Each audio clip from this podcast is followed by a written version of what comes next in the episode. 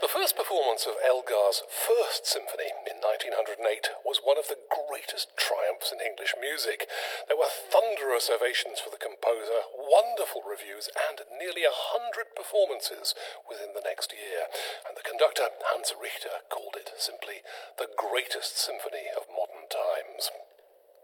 The premiere of the Second Symphony, just three years later, was, if anything, still more important for Elgar.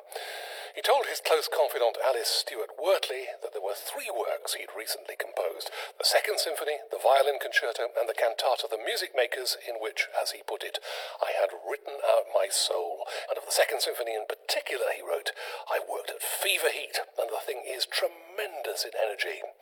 You can sense that energy right from the start. The opening's like a gigantic springboard. You feel the tensing of the muscles, and then the music plunges into action.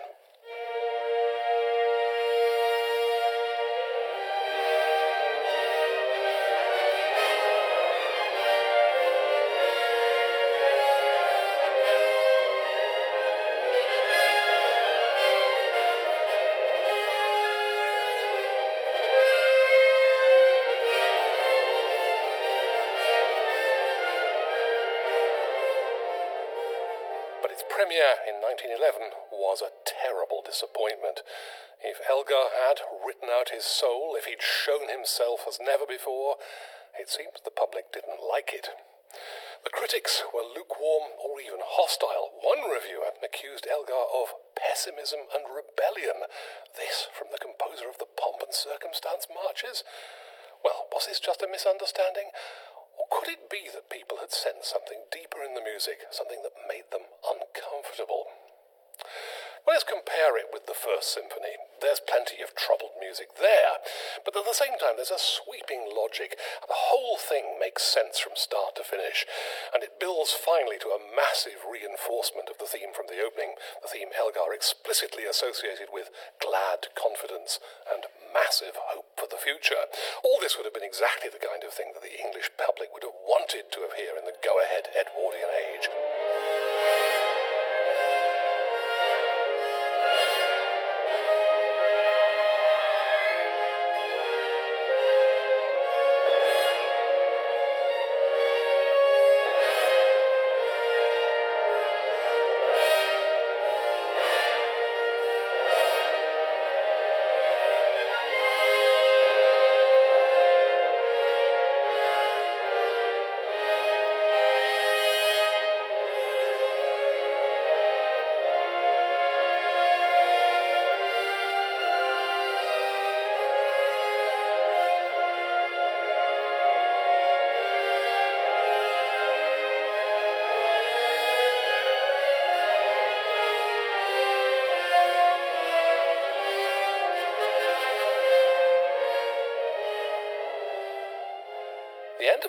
Second Symphony, on the other hand, is prevailingly quiet, subdued, you might say, and it's much more ambiguous in mood. As you'll hear in just over an hour, it's not the kind of thing that's calculated to bring an audience to its feet.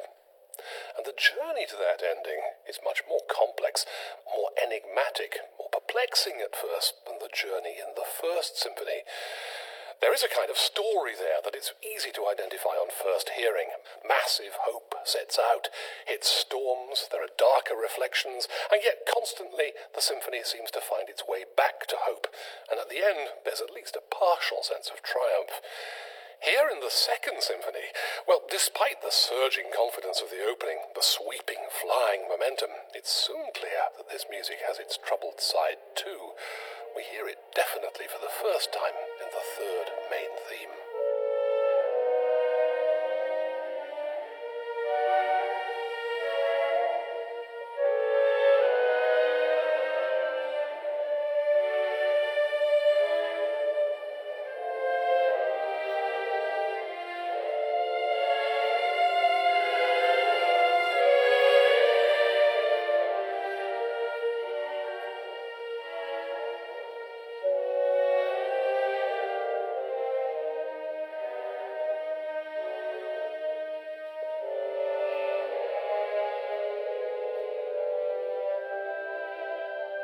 Later on, the first movement gets into some very strange territory. The first big section ends with more determined assertion, then fades. And next we hear eight harp harmonics like chiming bells, like the sounding of a distant clock. And then comes a complete change of mood, character, texture, everything.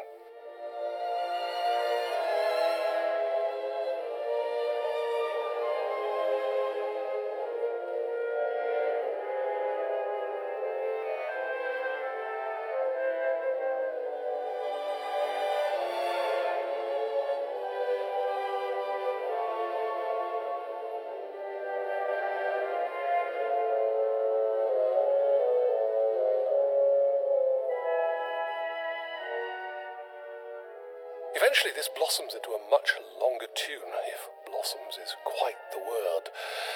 Elgar made a particularly memorable comment about this section. I've written the most extraordinary passage, he said, a sort of malign influence wandering through the summer night in a garden. It's an image worthy of the great contemporary ghost story writer M.R. James. Elgar loved ghost stories. In the music, we can sense the exotic richness of the summer night in the garden.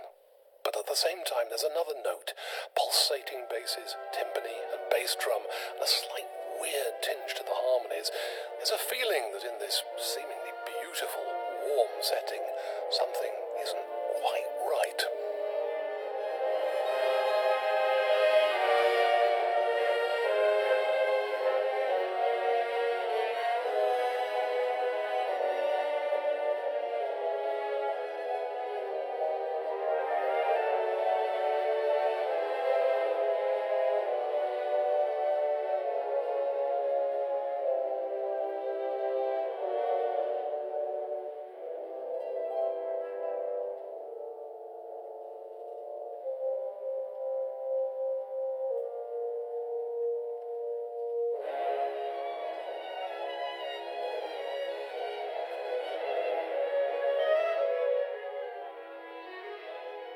Gradually, the first movement pulls itself out of this unsettling reverie, and the sweeping, flying momentum reasserts itself.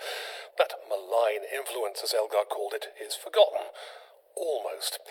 Yet when we hear the eight harp chimes again, quietly, just before the end of the first movement, we half expect that malign influence to creep round the corner. It doesn't but it's just enough to keep the memory persisting, despite the first movement's rousing itself magnificently at the end. So, in this first movement, there are elements that might well have appealed to an audience familiar with the public Elgar the pomp and circumstance marches, the joyous London panorama of the Cockaigne overture.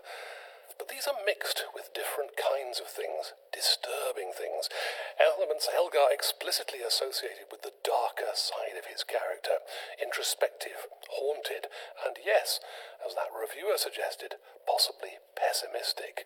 That image of the malign influence in the garden does make one think of the story of Adam and Eve, perhaps, of the serpent in paradise.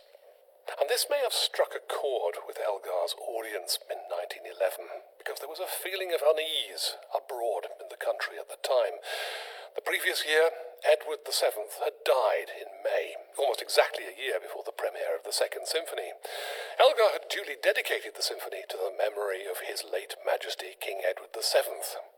And there was a sense of an end of an era, that era of glad confidence and massive hope was beginning to be replaced by a sense of uncertainty, perhaps. This was the age that had seen Elgar rise to international status and assume the mantle of the Bard of Empire. But what now? And although this second symphony had been gestating for a long time before the king's death, the uncertainties it records, the way it has of subverting its seeming sureness, may have struck a dissonant note with that first audience. You can sense something of this in the slow movement too. This is a great funeral march. Clearly, it's partly inspired by the slow funeral march from Beethoven's Eroica Symphony, but again, there are troubling elements. It begins with great string choral sounds, like a cathedral choir preparing for a solemn service. Then comes a lamenting, yet eminently dignified march theme.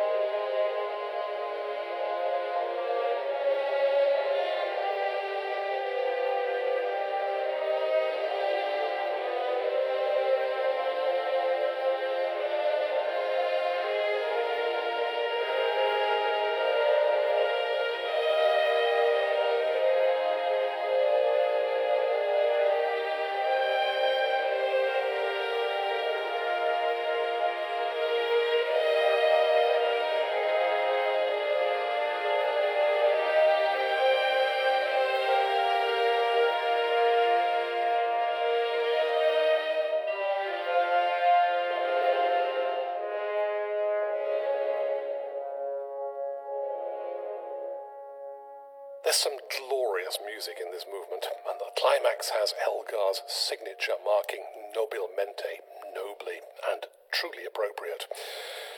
So, should we see this then as the celebration of a great regal life? Yet it seems that Elgar conceived this music long before the king's death. Apparently, a lot of it came to him when he was still in a state of shock at the very sudden death of his close friend Alfred Rodewald in 1903. Rodewald was a cotton merchant and also a highly respected musician, a friend of Hans Richter as well as of Elgar himself. There comes a passage in this movement where the mood, you might say the emotional perspective, changes quite markedly. Up to the midpoint of the movement, this could well be music for a display of mass mourning, of public feeling. But when the march theme returns, Elgar adds a remarkable counter melody on solo oboe. It's like an improvisation, the effect heightened by Elgar's marking, espressivo molto rubato quasi ad lib, expressive with plenty of play with the tempo, almost as though improvised ad lib. So this oboe solo comes across in a kind of private tempo of its own, standing slightly apart from the regular, hushed but massive tread of the march. Let's try and think of it in cinematic terms. Imagine a film of a state funeral. Suddenly, midst of this, the camera focuses in on one face, a mourner clearly. Yet this one seems to stand on his or her own, to be mourning something much more personal and possibly painful.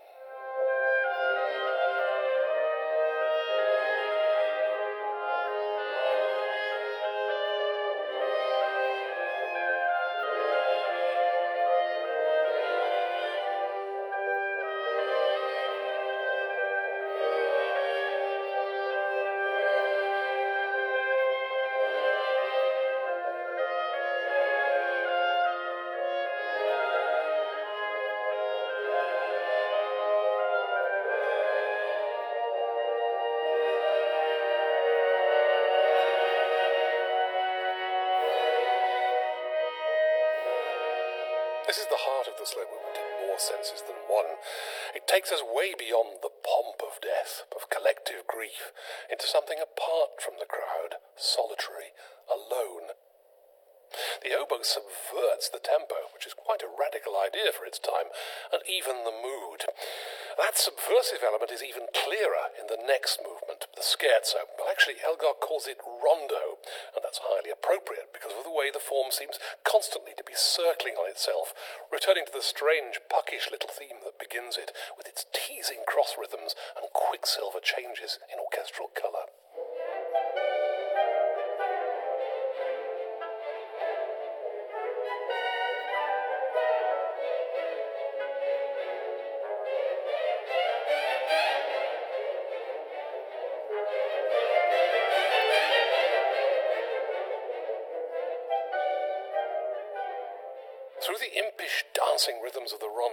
Something smoother, more suave emerges on violins, something vaguely familiar. It turns out to be the leading phrase of that voluptuous but sinister malign influence theme from the nocturnal heart of the first movement, which now stands fully revealed.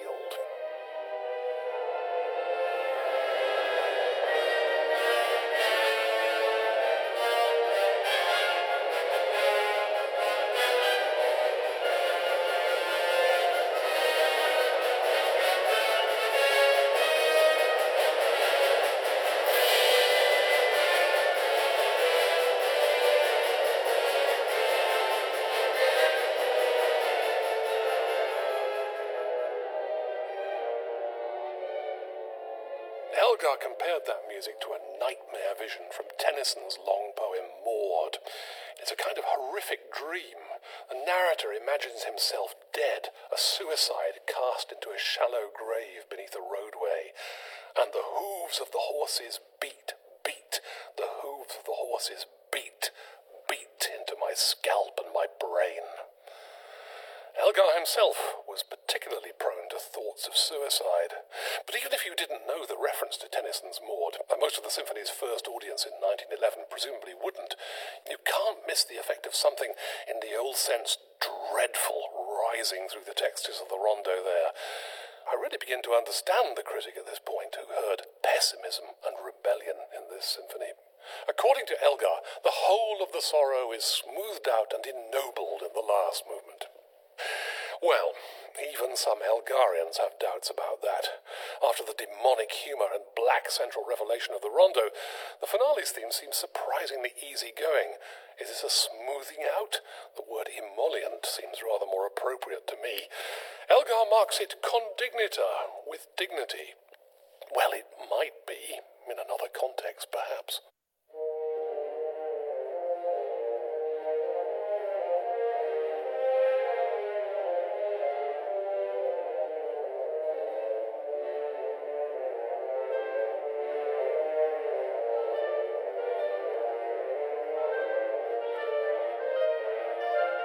I remember a reaction of a friend of mine on hearing this symphony for the first time on record.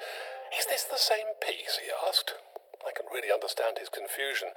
It's as though the headmaster of some grand public school had walked in on if like scenes of carnage and chaos and attempted to calm it all with a bland, Now settle down, boys.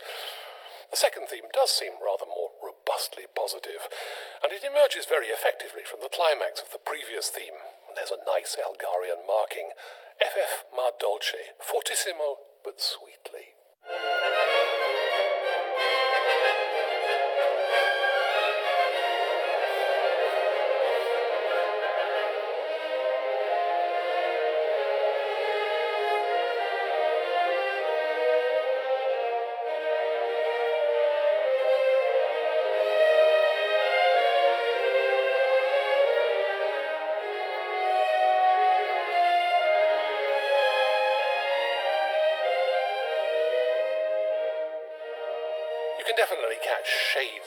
First symphony's massive hope there. But the middle section of the finale brings a questioning element again. And despite the massively reinforced recapitulation, Elgar recommended the addition of an organ pedal at the last climax. It all fades enigmatically. Then comes a ravishingly beautiful passage. Do you remember that springboard theme from the start of the symphony? It seems so full of joy and confidence at first.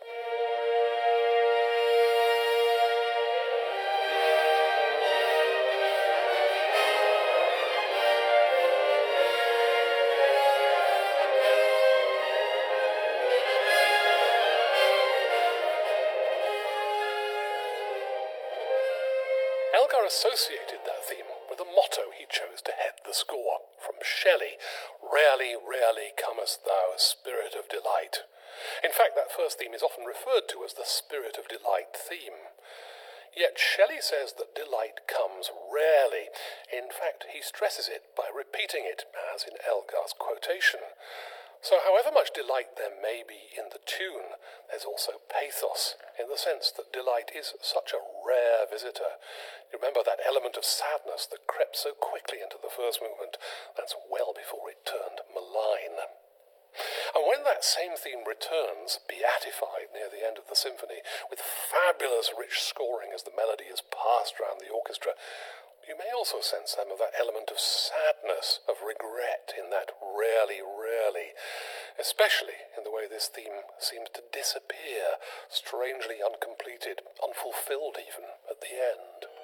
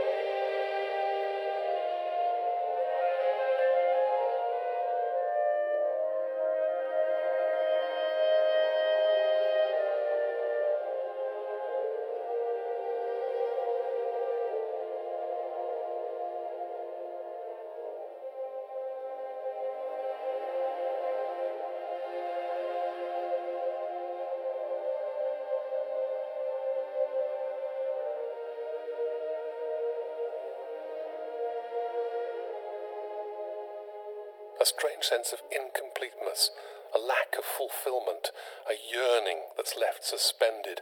All this after the darker, more questioning, even disturbing elements earlier in the symphony. So, does this finale sound to you like Elgar putting on a brave face? Or is it something subtler? Is this a kind of confession that this time even the most massive hope might not win the day? Well, I'll leave that for you to decide. So much depends on the performance, on mood at the time when you hear it, and perhaps also on your feelings about Elgar and this period in his country's history. It's a period of great achievements, some of which English people can still be proud of, others, however, which may be more of a cause for shame. And what did Elgar feel about it all? This very complex, deeply divided, doubt riddled man, for all his attempts in public to appear otherwise. Is that the Elgar who wrote out his soul in Symphony Number. 2? These are the kind of questions Elgar's Second Symphony invites. Perhaps now we can begin to see why it might have been so problematical for his first audience, why it might not have been what they wanted to hear, why the symphony has only seemed to come into its own in our time.